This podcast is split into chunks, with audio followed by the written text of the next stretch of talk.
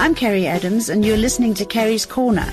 Here we talk to the movers and shakers, the drinkers, the dreamers, the people who make it happen in the liquor industry around the world. So, let's get sipping.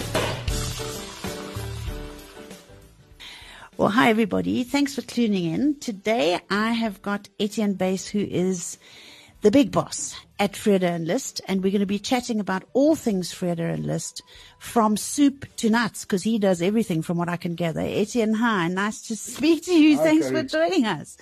Very nice having us on here. Well, Etienne, you are the sort of world-famous Donna's brother. Are you just as famous? You clearly are. No, I try and stay in a slightly lower profile than Donna tries to. Rather get the, the things done. And uh... So, Etienne, you were... Listen, I know I know Vrede en Lust for many, many reasons. We've sold Vrede en Lust at um, Norman Goodfellows for many, many years. Donna's been a friend. It's a fabulous farm. It's one of those jewels in our crown. And in addition to that, you... You extended the business to a lot of hospitality, and I know many people who have had beautiful weddings and functions at the farm. So we're going to speak about absolutely everything, but most importantly to me is the wine offering that you've got going at the moment. Um, I think that from my perspective, the most famous wine to come off of the farm is the Jess. It's just such an amazing, it's such amazing value for money, that wine. Um, it really is one of the nicest. I think it was the first Provence style rosé in the country. And it's just like anything, any good product, um, continuity and consistency is the name of the game. And that's what I find with the Jess. But there's a lot more to Vrede en Lust than just the Jess. So off you go. Tell us about the wines on offer at the moment. The wines on offer, I mean, you spoke about Jess, but actually uh, after Jess, our biggest seller is one of our top wines, the Boetie Erasmus. Yes. Uh, it's a Bordeaux blend made from grapes, mainly from Vrede en Lust. But uh, if you look at Vrede en Lust, you actually, we're a bit, uh, have a, a two-side to the coin. Um, in two thousand five, we purchased the Apple Farm in Elgin. Mm. And I think very, very few people know, but we must be the biggest grape producer in Elgin now. We've got about really? sixty hectares under vineyard there. Yeah, sixty wow. hectares under vines. Um, we've got a really good manager there. She's a lady as well, like our winemaker, Annette. Yes. And she's totally O C D. So there's nothing viticulturist with an M degree and being O C D. Then you, you don't really get cleaner wine. Yeah, you don't get yeah, cleaner so than you that. Won't get, and the vineyards are perfect. So uh, if you look, for example, um, at our current range, we do fifty percent white, fifty percent red. Uh, the main reds all come from the Vrede en Lust estate. Uh, mm. That would be the Boetie Erasmus, that's Bordeaux, the, the Ella. That used to be called Côte de Savoye, but nobody could pronounce it. So yes, no it, I love that Côte de Savoye. Now, I know that Boetie Erasmus was your grandfather. I don't know who Ella was. Was she your grandmother? No, no. Ella is actually Donna's youngest daughter. Oh, okay. So because people came with all weird concoctions of the name Jacques de Savoye when, to the tasting room with the Côte de Savoye, because that was a play on the name of the first owner of the farm. Oh, really? And, okay. Uh, yeah. Jacques de Savoye was the first owner, and he came over from uh, Belgium with a whole bunch of Huguenots. And uh, so then we decided to change the names of the wine to Ella, and all of a sudden now it's one of the top sellers because people can pronounce the name. And, and, and that's actually a very nice wine. It's a blend of Grenache, uh, Shiraz, and Viognier, all produced on Vrede en Lust. Yeah, delicious. Etienne, give us a brief little rundown of the history of Vrede en Lust from day dot when it was bought by Monsieur Savoye. The Savoy, he came here with all the Huguenots, sixteen eighty-eight, so it's also one of the oldest wine farms in the Franschhoek Valley. So in sixteen eighty-eight, uh, he purchased it, and there's a very long history of uh, of vineyards. They immediately planted vineyards. I think we have now have the same amount of vineyards on the farm as they had in seventeen forty-five. Wow. They built the old historic cellar that we now use as a wedding venue. And uh, so through the years, it was a wine farm, and then obviously in the, I think in the Pixton era, mm-hmm. uh, Cecil John Rhodes' time, they changed to fruit farming. Uh, and that, I think, was also when the whole wine industry was basically wiped out yes. by the Toftra and stuff. Yes. So then they decided, oh, better bet, let's plant uh, fruit fruit trees, mm. table grapes, plums. And then, obviously, our era started in ninety-six. And uh, Donna came down to the farm in ninety-six when he purchased it. Mm. And then I became his partner in ninety-eight. Who did you purchase? Who did you purchase it from? Uh, I'm trying to think. The, the top farm we bought from uh, Rob Morley. So they weren't uh, so actually, so, were they making wine at the time or not? No wines was made mm. on uh, Vrede en Lust at that stage. Mm, um, mm. So then we replanted, pulled out all the, the fruit and the table grapes, replanted the vineyards first, and we finished replanting the vineyards basically in uh, two thousand. Then we planted what Vrede en Lust in about thirty-six, thirty-eight hectares of vineyards.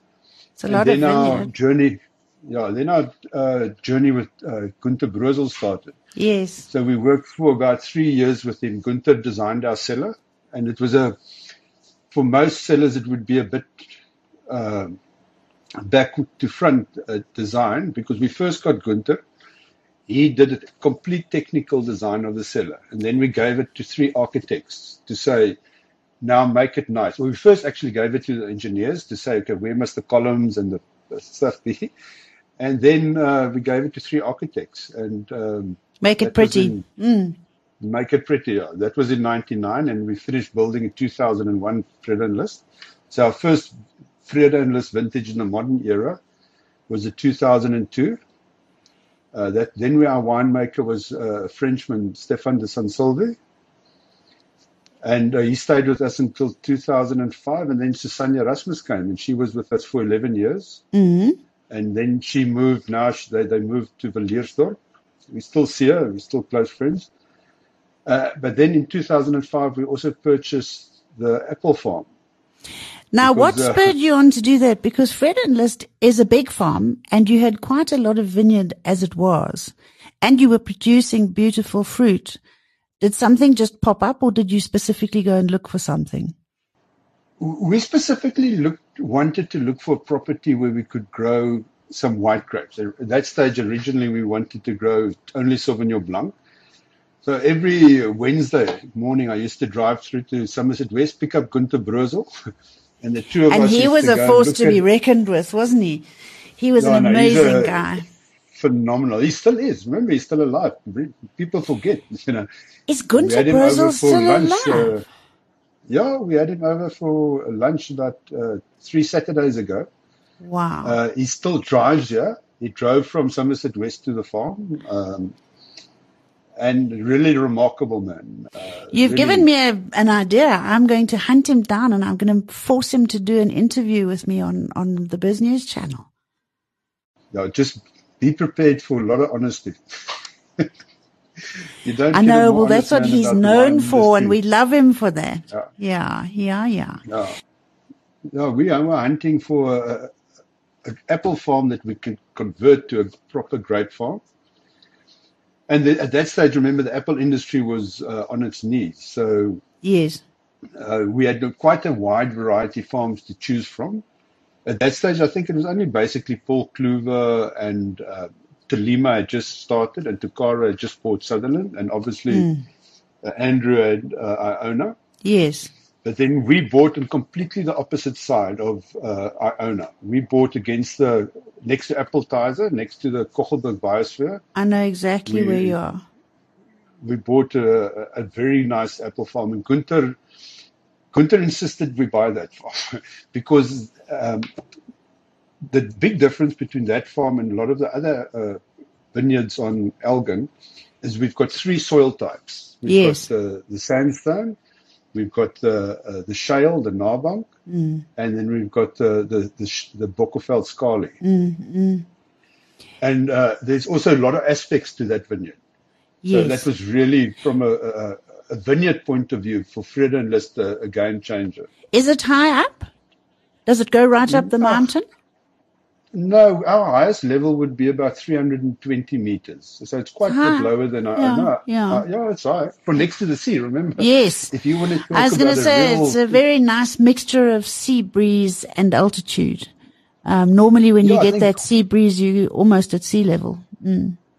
Yeah, south we have uh, Royals. So we're about eleven kilometers from Royals south. And then on our um, western side, we've got Gordon's Bay, so we're on that peninsula going okay. uh, out. Yes. So there's a real lot of sea influence, and every morning you can nearly set your watch. Around eleven o'clock, the um, the slight breeze comes from the sea, and that's yes. a real sea breeze, not a story. Happy with that, the, the grapes that we've produced there. We've planted a, a wide variety of grapes, yes. uh, of cultivars. Mm. Yeah, so we planted that farm with mainly white cultivars, but obviously we were tempted. Um, so we planted Pinot Noir, um, and then we also planted a bit of Cab Franc, and the Cab Franc is doing exceptionally well. Yeah, it is in that area. The the soil. So, what soil did you plant your Cab Franc in? In the Bokkerveld? No, no, we planted uh, it on the Narbank, so it's got a slight northern slope. So it will be the um, like the slate. Uh, Yes. In Afrikaans, they refer to it as Narbank, and then on top we've got Tukulu. Yes. Um, so it's, it's the same soils we grow our uh, Riesling on.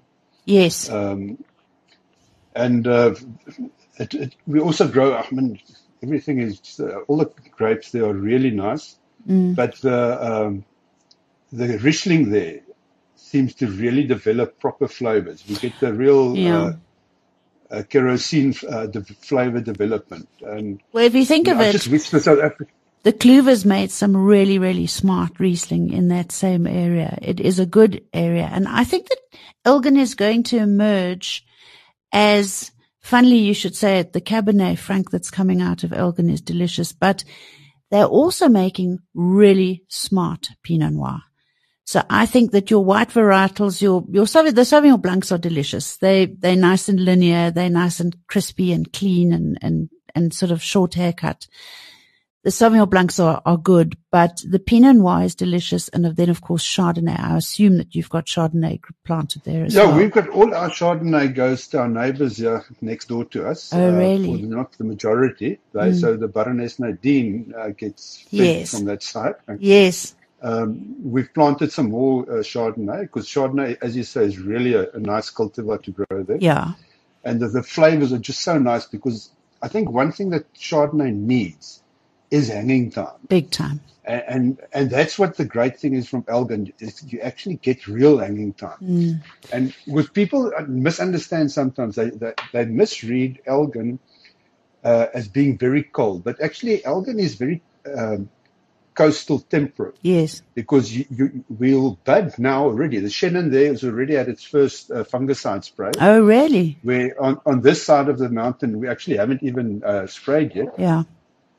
And then it will hang for another at least eight weeks longer. You see, that makes such a difference. It just side. lies in that grape, which is the perfect factory for developing all those beautiful flavors and aromatics. I agree with you. I think Elgin is going to emerge as one of our premium wine producing areas at this stage of the game. And I don't know. Unfortunately, we're losing grapes there at the moment. Are uh, you? Because the, there's not enough money in the in grapes for the farmers to keep farming it. So they're all uh, pulling out vineyards and actually planting, planting apples. apples. Well, I was going to say to you, I'm not sure because I haven't, I sort of focus on wine rather than, than other fruits, but I'm not sure how much influence the old apple plantations had on the soils and on the resultant aromatics that are coming out of the vineyards that are now planted there. Because there's a very definite, um, there's a very definite flavor profile on the white wines that are coming out of Elgin, and they are so clean. Like a Granny Smith apple is so clean, or even one of those Starkings. They're so clean when you bite into them. They're delicious. And the grapefruit seems to offer the same crisp cleanliness that those apples used to. I wonder if the, if the apples have influenced the soils at all. I, I doubt it. I, I think that the apples would have had a big, the, the fertilizing of the soil. Because mm. remember, the, the, the fruit industry, they put much more uh, fertilizer into the soils. Yes. So you actually, so your root development for the vineyards is a much more natural, because you've got a massive deep um, base where your uh, roots can go, and there's food everywhere. Yes. Um, I mean, we see it uh, clearly on the sandstone. In the beginning, it takes us about five years to get a vineyard growing there, compared to uh, on Simonsberg, we actually can be in production in the third year already. Yes.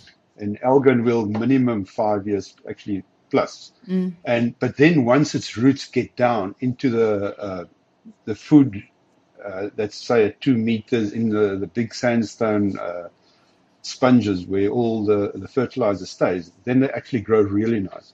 And I think that's what happens with it. That's why you get that very clean fruit, because they have the hang time mm. and the roots go and fetch them from deep, deep, mm. deep down. Mm.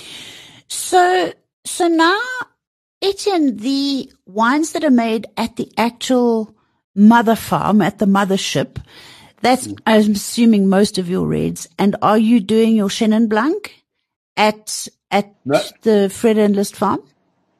No, actually, the, the Chenin Blanc is a single vineyard designated block in Elgin. It was the first oh, wow. uh, Chenin planted in Elgin. Okay.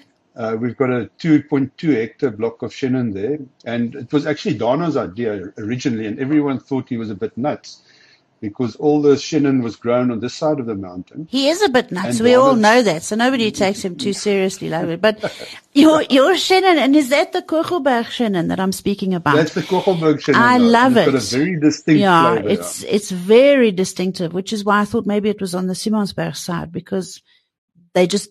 a bit hotter, you get those beautiful pungent no, I mean, fruits. If you take where where in France does Chenin come from? The Loire, it gets uh, hot. It's cold. I mean, uh, it, it's, sorry, here yeah, I'm going. It's it. very cool, cool. climate. Mm, yeah. mm, mm. And that's why we planted it there, and it really does well. We sell a bit of it to uh, Kathy, Kathy Marshall. She also makes great uh, wine with it. Yes. Um, and the rest goes into our uh, Kogelberg Chenin. Yes. Or it will go into our, uh, what, let's call it, before we get into trouble, but Prosecco-style uh, bubbly yes. that we make. It's fun. That's uh, that's really fun, that Prosecco that you make. I'm happy yeah, so to get we, into we trouble. Make, yeah, we make that from uh, Chenin, Pinot Noir, and Chardonnay. And if you ever want to see an apple influence, then you have to taste that. You really get a very I strong know. apple flavor in it. Then tell me the, the Vrede en Lust barrique. What is that? The barrique is, is originally when we started, so it's obviously as the barrel, as the name says, it's barrel fermented whites. It started off as a, a Sauvignon Blanc Semillon blend, mm. and then we decided, but everyone does a Sauvignon Blanc Semillon blend. We'll do a, a Semillon Sauvignon Blanc blend. Okay. Uh, and um, so I think it runs at about eighty-five percent Semillon and fifty percent uh, Sauvignon Blanc. Uh, that's barrel fermented. Uh, and... Semillon must be one of the nicest underrated uh, grapes out there. Uh, and how we started with it, Susanne made, we've got the artisan range where we allow the, the winemaker to choose, select small barrels, nine barrels of this, five barrels mm. of this. And Susanne actually made, a, a, I say, two thousand liters of unwooded Semillon um, from Elgin. Mm. And it really was gorgeous. And then we obviously put it into barrels, and it just developed that such nice flavors, um, you know, that deep citrus, uh, even a bit of cinnamon. Uh, well, it's my, it's nice one flavors. of my missions to teach everybody to choose Semillon if they have yeah. the, if they have the option. It is such gorgeous. It really is one of my favorite white grape varieties. And there are a few out there at the moment. I haven't tasted your barrique in a long, long time, which is why I asked you. We'll get you a bottle, definitely. That's why I asked you what it is now, because I I haven't tasted it for a long time, and I remember I did used to enjoy all the whites from from Vrede en Lust. You make fabulous wine. Well, you make fab wine, full stop. But I didn't realize that it was that it was um predominantly Semillon. And one of my current favorite drinking wines at the moment is um Doctor Rupert's Groendryf. You know that Cape of Good Hope, from yeah. his Cape of Good Hope yeah. farm, he's making a thing called, just called Groendryf. And it's absolutely beautiful. You've but the nice thing about uh, Semillon is actually when you walk in the vineyards before you harvest it, the, the flavors that you get in Semillon oh. in the vineyard And the grape is already, that's the same flavors you're going to get. Yeah. It's, and very few uh, grapes actually do that direct transfer. Yeah, it's very true to itself. So it's got this beautiful layers and layers and layers of waxy, sweet citrus fruit, but with a spicy twist. It is the best white variety. I absolutely love but, it. There's only one drawback to it. The birds love it as well. Oh, yeah, they do too. The other so thing was actually a bit of a with Semillon is that it, it does age particularly well. So if you if you buy quite a lot of it, if you happen to find a vintage and a grape and, and a label that you love, buy it and buy ten cases of it and keep it. Yeah, I mean, uh, we actually drink now. You can drink the twenty ten and stuff. Exactly. The barriques are really nice. Now. Yeah. Really, really nice, and especially as a winter non-red wine. Yes. So you, and because you, you don't drink it even chilled. You just drink it room temperature. And it's textured it's, enough, uh, and lovely. It's got beautiful palate weight. Tell me that you have made a sticky wine out of some of your Semillon. We've tried. We've just can't get there. It's... Uh, uh, Our problem is the birds come in. Yes. And uh, then they just bring in the, the, the bunch rot. Yeah. Instead of the botrytis. Yes. And and what also what what makes Elgin difficult with the, the let's call it the Günter favorite wine mm. is that we get too much rain in early autumn. So it destroys it. Where I know Priscilla Mill next door here, uh, Niederberg, yes. used to make a lot of their stuff coming from here. So it's much drier. Mm. So it's much more difficult making it in Elgin than actually making it this side of the mountain yeah, because, because of the rain. Because funnily enough, whilst it's fraught that makes it delicious, there's two different types of fraught. And you've got a wet fraught yeah, and a dry good. fraught. Yeah. So we don't want that then, wet I mean, fraught. This year, this year we actually saw it on our Riesling. We had a perfect vintage up until a week before harvest. And then the the sour rot, the oh, bunch rot, just came into the Riesling, and we lost most probably about twenty percent plus of the crop there. Um, Etienne, tell me about all these names. Who's Marguerite? Marguerite, she was the first owner, Jacques de Savoye's daughter. Okay. So, so that's going to, that one at the moment was a, or we, we used to run it as a Chardonnay from Simonsberg, Paul. But from the twenty twenty-one vintage, it's going to be one hundred percent wine of origin Elgin uh, Chardonnay. Okay. Um, so then we've got new blocks coming in production there, so it's really going to be nice. Then Jess, obviously, Donna's eldest daughter. Yes. So we named the, the, the rosé after her on her sixteenth birthday. Oh, sweet. So that we've been making now for, I don't want to give Jess's age, but a little we've been while. making it for fourteen years now. For fourteen years. No, it's such fabulous and, wine. You just know what you're buying. And then, our, yeah, our, obviously we have our Lady J. That's uh, our, my, our late mother. She passed away last year, um, and that's the Shiraz blend. And what's nice about it, it's the Shiraz blend between Elgin and Simonsberg Paul fruits. Oh, so you get delicious. Much more complexity to it. And then, of course, we cannot, is the Sauvignon Blanc. We cannot possibly be sitting here speaking about Vrede and Lust wines and omit White Mischief. It is a cracker of a wine. It's just a cracker. At the price, everybody should have a few cases of White Mischief in their cellar. What goes into that White Mischief? I think you change a little bit every year, don't you? It's more or less the same, but it would be... Um, Chenin Blanc, Semillon, Pinot Gris, Sauvignon Blanc. So the smaller percent, I'm going basically in order of uh, percentages. Uh, and then, so it's uh, Sauvignon Blanc, and then there's a little bit of Riesling and a bit, little bit of Viognier. And I mean, I was watching Carolyn doing the, the new blend for that one, and that's really, people don't believe you, but that's the most difficult wine to make. Is it? To, to get six whites into a blend that can taste nice now and a few years down the line, especially working with a cultivar like Riesling and Viognier that can become very, very dominant in a blend. It is absolutely one of my favorite, and it brings back memories of when I was little. There was a movie that came out called White Mischief, and it was terribly glamorous of people cruising up and down the Nile River on on boats and drinking champagne, and it was absolutely, yeah. and that's really what it makes you. It transports you to places like that. It makes you feel like a princess. That's where the name comes from, actually, from the movie. Oh, really? We were playing, we, there's a double play on the name. The one was uh, we would actually uh, Donna thought that, you know, the people in Elgin reminds him of the people in the movie yes. White Mischief. Yes. And that, and then secondly, the White Mischief having the six cultivars. So originally we had five cultivars, but having the six cultivars in the, the Riesling now, that's also making mischief with the white. Uh, yes. I can imagine Riesling's, Riesling's not the easiest grape to, to vinify in the first place. And to vinify it as a bed partner with four others must be absolutely impossible. So, so it's a very small percentage. For anybody who hasn't tasted Vrede en Lust's White Mischief, you absolutely have to go and get some. You've got a, you've got an entry level.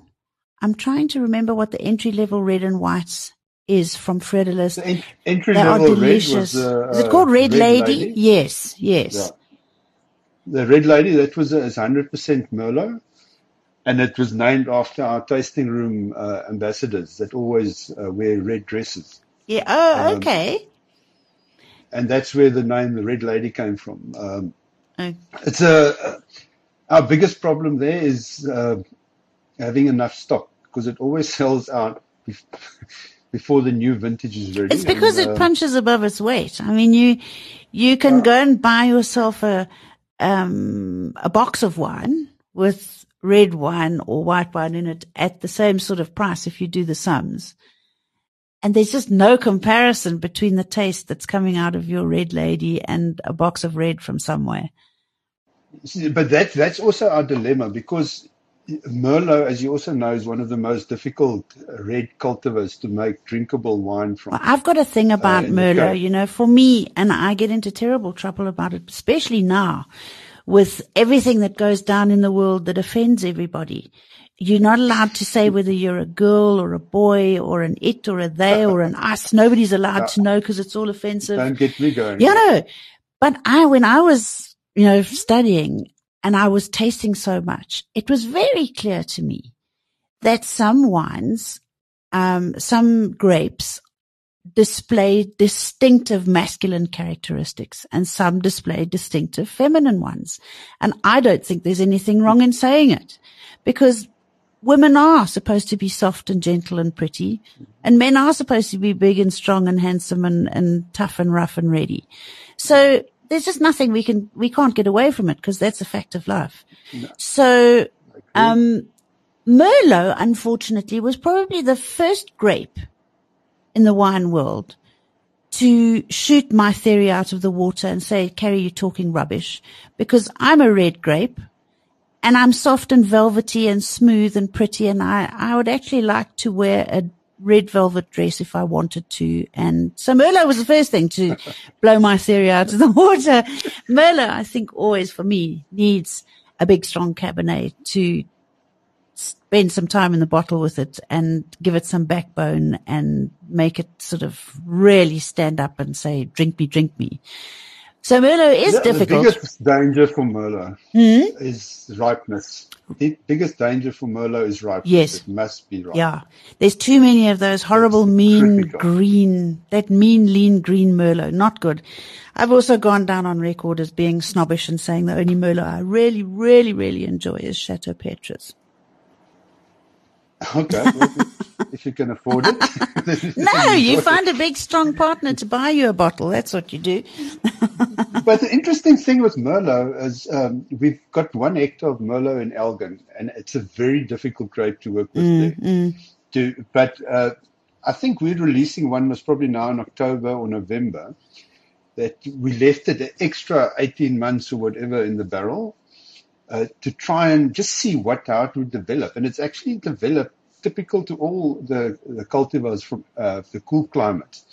Just give it some extra time. If you give it extra time, then it, they really develop nice. So I don't want to say too much, but I think this is going to be really a great Merlot. Uh, but that's obviously a heavily wooded one. Mm. It's obviously going to be a bit So more it's quite a serious one. Yeah. Barrel. Yeah, it's going to be a serious. And our neighbor in Elgin actually makes a... Um, He's just across the river from us. They're very similar soils. Is uh, Shannon. He so Jack, he makes that uh, Mount Bullitt, which is absolutely yeah, beautiful Merlot. Um, so yeah. yeah, there are others other than Chateau Petrus that we can drink. Yeah. So we'll look no, forward no, no, to no, the no, release. James makes a very good one there. Yeah. We'll look forward to the release of when. It, when are you releasing that new Merlot? I think it'll be in October, because obviously uh, Carolyn is making very sure that it tastes perfect when we release it. Yeah. So we're not going to release it too early. And then, because uh, that's our problem with some of our wines, we actually have to. We're forced to release too early because if they sold out, for example, mm. like our Malbec, uh, we changed the style of our Malbec. I don't know if you remember. I do. Malbec, I do. That was my favorite I wine. Loved it. But now we've gone. No, but now we've gone serious on the Malbec. So that's good to hear. Really nice. Uh, we spend more time in the barrel. Um, so we changed the style. We're actually going to, we bought an extra piece of land in Elgin now that we're going to plant Malbec. Okay. That side as well. Good. So, because it's really developing into one of the, uh, the fastest sellers. Uh, well, when you've, when you've moved your farm entirely from the Simonsberg to Elgin, will you phone me? I'll come and look after the one in the Simonsberg. No, No, you have to blend the two. That, that's the thing, the nice thing of having these two properties. And when we, just for interest's sake, um, when we bought the Elgin farm, everyone said, "Are you people mad? You know, is you can buy grapes yes. wherever you want, whenever you want, it's cheap." And then our view at that stage was very clear. You know, if, if we can own our own grapes, we can own our own destiny. Yes, and. and then we can have consistency. Okay, obviously we have to fight. We can't always have the volumes of stuff mm. we want. And I think especially on the, the Reds and on the Viognier, the Viognier is a blend between um, Elgin and Simonsberg Paul. Mm. The Shiraz is a blend. So the Malbec, I think, having the two uh, mm. uh, terroirs is really going to help us a lot. Oh, I look uh, forward to, to that. Uh, when are you going to release the, your new Malbec? No, we must first grow the Malbec in Elgin. Oh, haven't you planted it even yet? No, no, we, we're busy buying that piece of land. Okay. Unfortunately, at the moment in South Africa, nothing happens fast. No. COVID gets blamed. Yes. And we'll actually, I think this coming week, we'll start pulling out the um, the apples. Yes. And then next September, we'll plant the new stuff. But in the meantime, Carolyn is really working very hard on the Simonsberg Paul Malbec. And they've, yeah, we've got a specific clone. I think it's called um, uh, M O one or M C one. Yes. And it gets a very red fruit flavor. I was going to say, it's the color of Malbec that just drives everybody crazy. Yeah. It is so beautiful. Right. And the M C is a big berry clone. The ones we're going to plant in Elgin, we actually we went to Yemen and Arde where uh, Jannie Bosman mm. has got a, a vineyard garden. So he's, he's planted, let's say, hundreds of, of different clones of different cultivars. Oh, of, wonderful. Of grapes. And we went there this during just before harvest. Carolyn and myself were tasting all the Merlots that was hanging there and decided which one we want to buy. Ah, uh, what a brilliant idea to have a, a vineyard garden. You must visit him, definitely. Where is he? Uh, yeah, he's got a vineyard garden there with rows and rows of all the different uh, cultivars and different clones of each cultivar. How clever is uh, that? I'm definitely going to go so and visit. Nice way to choose your. Yeah, it's a nice way to choose your. Plant material. Exactly. I think that that's the exciting thing in South Africa at the moment is that all of you have looked way beyond where we've come from and looking at new clones, new, new plants with on different terroirs, um, new fertilizers, new pruning methods, new trellising, new whatever. There's, there's so much innovation happening in the wine industry at the moment, and it is definitely starting to tell. And I think that slowly, slowly, we're actually definitely starting. And I've said it to a few of the people I've chatted with in the last year. Slowly, we're starting to establish our own appellation control. Um, not out of any rules and regulations, but just out of what grows best where. And I think it's definitely telling in the bottle. People can buy and they can say, "Have you tasted that delicious Chardonnay from Elgin?" You know what I mean? They're starting to think about regions and what's producing the best. You know, uh, you know what I really, what's happening about exactly what you've been saying there is that in the end of the day, it's the customer is going to decide. You know, it's nice having uh, Jane Suckling or one of yes. the, the big wine tasters giving you high scores on your wine and you're getting uh, points uh, or you're winning gold medals or whatever. But, I mean, we recently won a very nice award. I don't know if you saw it. It's the K F M yes. Best Wine yes. um, in the Cape, right? A whole series of that. And the funny thing is, um, we've just appointed Chris, our new marketing manager, and so we're working through our old marketing plans. And one of the things that we said six years ago was we want to be the consumer's wife. Uh, this type of, of to winning that, and there was one point one million voters in this competition. That's fantastic. And to, and winning something like that is for us, it's actually really an affirmation that might, we might not get the one hundred points always from Tim Aitken and stuff, mm. but the consumer drinks a wine. You know, and, and they I w- I'm vote. with you one hundred percent. Solly always used to say to me, when I used to say to him, Solly, which is the best wine? You know, when I first went to work there at Norman Goodfellows, he said, so which is the best wine? And he would say, it's the one that's in your glass in front of you because it's the one you've chosen. And he was absolutely one hundred percent right. And I think that that's a brilliant affirmation of the success of your business, is that you've won an award like that, because I personally would far rather win the People's Wine Award than the Wine Tasters Wine Award. I know exactly what you're that, saying. And that's what Günter said when we were working with him a lot. Uh, he, he said there's only three types of wine. There's a wine you like, there's a wine you don't like, and then there's a faulty wine, because you do get faulty wines. Mm. And un- So those are the three wines that you get. So to say that, I don't even want to use a name, but this wine is, let's take it, Petrus is better than Margaux. It's just, you just like Petrus more than you like Margaux. Exactly. And, and as a re- as a retailer at heart, I think there are four types of wines, and the fourth one is the wine you buy. The wine you can afford. I'll tell yeah, I'll just must, tell him we've got to his, do, uh, we've got to have the wine you buy. Now, Before yeah. we before we say goodbye, because I've got another million things I need to speak to you about, you've got a fabulous venue, which I'm sure has taken a bit of a knock during the same silly yeah, COVID. Very big knock. Mm, is it even open? Yeah. Is it open to the public? Yes, we're open. We last weekend we had two weddings, but um, our major problem is that most of our weddings are foreign weddings. Oh, really? Okay. And so I was actually in the U K last year when this whole COVID yes. thing started, and I actually had to rush back because all of a sudden they stopped us having weddings. Uh, oh. People had to go home at eight o'clock, and yes. this was, I think, around about the eighteenth of uh, March, somewhere there. And, uh, you know, I got on the plane quickly, raced back, thinking this is now going to be one month or two months and we'll sort this quickly. We all did. And now we're eighteen months down the line. Um, All our foreign weddings basically have been cancelled. Oh, gosh. Uh, our biggest uh, clients were basically either the U K, uh, Dubai, uh, Hong Kong, and Australia. And obviously the Dubai-Hong Kong link is also linked to Australia mm, and the U K. Mm. And uh, those weddings have all been postponed or cancelled. Oh. Luckily, we had good, uh, eventually they paid out. We had good business interruption insurance. So we've been able to keep all our staff. We've, um, you know, sometimes the wedding coordinators were sticking labels on a... Then, yeah, in the meantime, we've appointed Donna's uh, daughter, Jess. So Jess is actually officially now oh, on the goody. farm. Okay, that's fun. So Jess is now our hospitality manager. So she oversees the accommodation and the, the, all the... the offerings that we have there, and she's making obviously her changes as she's moving yes. along. But our, our big, big hope is for when the U K opens up to us again, we have to get the traffic light system lifted. I was watching with interest during the week to see whether we were going to be taken off the red list. We don't know.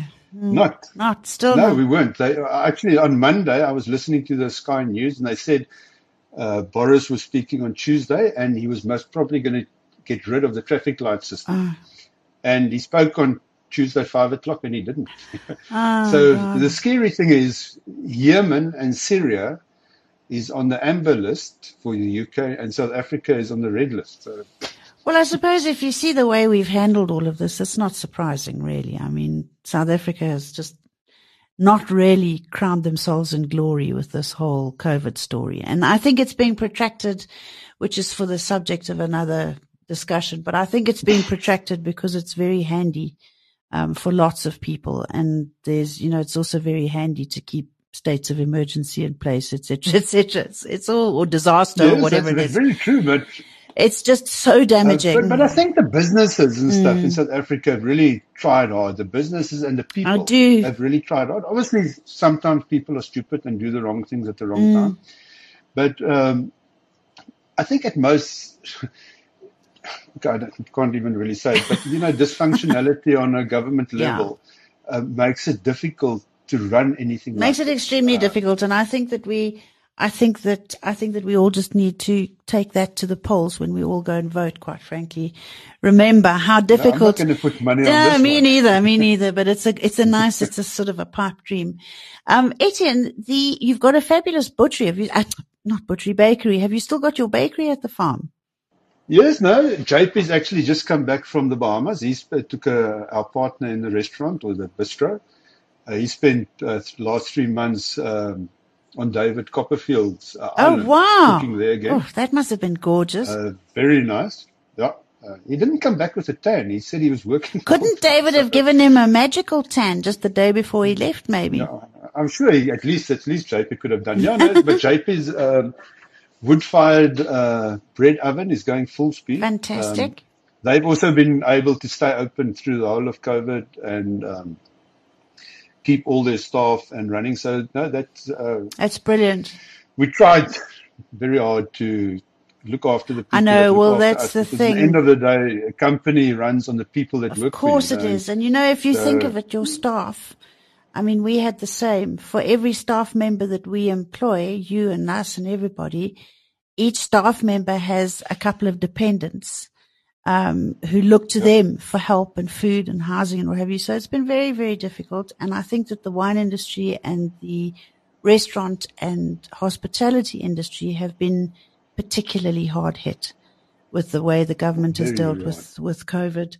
And having said that, I don't really know how I would have done it any differently. It's been a difficult situation all round, but our, our industry is reeling from it, and heads, you know, heads up to people like yourself who've managed to keep all your staff on board and somehow keep that business floating. Um, I think that, I, I think I think maybe your exports might have helped you. Do you export a lot? No, we're actually very small exporter. A lot of people misjudge it that we sell uh, eighty-five percent of our wine domestically. Oh, wow. Or even more. Uh, eighty-seven or ninety percent we sell domestically. That's very encouraging. But I, I think I think there it comes in it, on your staff again. You know, is, is if you have the right people working for you, they also understand. Yes. When you're going through difficult times, mm. and um, you know, hats off to people like Carolyn, our winemaker, yes, uh, Johan, my financial manager, yeah, you know, trying to keep uh, running everything, keeping the balls in the air. Mm. Um, obviously, on the vineyard side, they've been working full speed. Yes, yes, um, and we, and I think one of the biggest problems in the wine industry at the moment, and that unfortunately comes at the same time as this COVID. Is that all of the vineyards that were planted in ninety-seven up until two thousand, two thousand five, they all have to be replaced now as well because they're all full of virus. Mm. And uh, and that has a massive impact on our red wine quality, is uh, replacing vineyards. I think on the Vrede en Lust, we've now replaced uh, twelve hectares already, or thirteen hectares that have been replanted. Wow. Uh, uh, the Cabernets, the Merlots, Shirazes, and you can immediately see the quality and taste that you'll taste the difference as well. But dare we yeah, no, dare we even ask what the cost per hectare is now of replanting a vineyard? I mean, that must be yeah, I mean, it was probably running about four hundred thousand per per hectare. Vineyard, per hectare. Yeah, it's a l- and then it'll take at least uh, this side we can take off a small production after three years, mm. but it will be in proper production in about six years uh, to get to your quality levels yes. again. Where in the cool climate areas like Elgin is we'll take the first tiny production off in five years and you'll be in full production there in about seven years. Well, that's makes a big difference. It's lots of very nice wine to look forward to. For people who don't or haven't been to visit Vrede en Lust, if you drive along, and I'm terrible with those roads. I know that there's an R forty-four and an R forty-one or whatever, but I do know because I worked for Anglo for many years. If you drive past Boschendal and you go down to the T junction, you can't help but see that most magnificent driveway of Vrede en Lust in front of you. Is that correct? No, no, we're a bit more. You turn well, left. Well, you turn so left, and the, it's a little bit there, yeah. You, but you can't really. No, we're on the t- we're on the corner. Our driveway's on the corner of the the Klapmuts Road and the R forty-five. That's right. So it's R forty-five. So the R forty-four is the one going into Stellenbosch, mm. and the R forty-one is between Paul and Franschhoek. And we like. And yours uh, is just on, on that road, corner there. It is such a beautiful farm. It really is a very, yeah, very, very much, pretty yeah. farm. And we have a fantastic range of wines coming off of Vrede en Lust. And I'm not going to give too, too, too much away, but I do hope that within the next couple of weeks, um, the Biz News community will be able to be purchasing some of your wines through the Biz News digital no, no, shop. The, the Cab Francs, uh, all the, I mean, the interesting thing is uh, we have a, a pure Cabernet that comes off the uh, Simonsberg Paul property. That's made in tiny volumes, but it's called the Napoleonsberg. And, and very few people know, but Simonsberg used to be called Napoleonsberg yes. before it became Simonsberg. Yes. So we've got a Napoleonsberg Cab that's really... Is it Cracker Jack? Mm. Well, hopefully, yeah, no, as I say, uh, we'll have some of those wines in our little Biz News shop, and, and my listeners can can be ordering. You have a multitude of delicious wines to choose from. It's a fantastic business. It's a wonderful farm. We can uh, we can sort of phone and book and come and visit, and you're open for tastings and all those sort of things, are you? Open seven days a week for tastings. Um, You can. What's really nice now is we've got a few nice pairings. On the one side, we've got the Lindt chocolate pairing mm-hmm. uh, that Carolyn has really spent a lot of time um, at choosing the right wines. For She's the been a and fantastic we, investment, uh, hasn't she? I mean, Carolyn is just. She yeah, is a no, great she, winemaker. A great winemaker, great taste, great uh, anticipation yes. for blends and how it will age. And then we've got the, the Dalewood cheese tasting. So mm. um, Dalewood's up the road is a, a, a cheesery, mm-hmm. uh, a Rob and Petrina Visser, and we use their cheeses to do our uh, cheese pairing with the wine. Okay. And that, uh, they're really exceptional cheeses. Oh, we're so jealous because in Johannesburg we can't come and do any of that stuff. But, of course, all the business people down come in down. Cape Town, and whenever you get on an aeroplane and go to Cape Town, make sure that Vrede en Lust is one of your stops, because I really can highly recommend it. It's a beautiful place. It really, really is. Etienne, thank you so much for your time. Um, good luck to all thanks, of you. Gary, thanks for talking to us. Good luck to all of you. And I will be in touch with you early next week so that we can start popping some of your lovely wines onto the shelves in the little digital shop. And we'll take it from there. Okay. Thank you very much. Have Gary. A great weekend. Best to you. Cheers. Same to you. Enjoy you the too. Weekend. Have a good you one. Too. you too. Okay. Bye. Bye.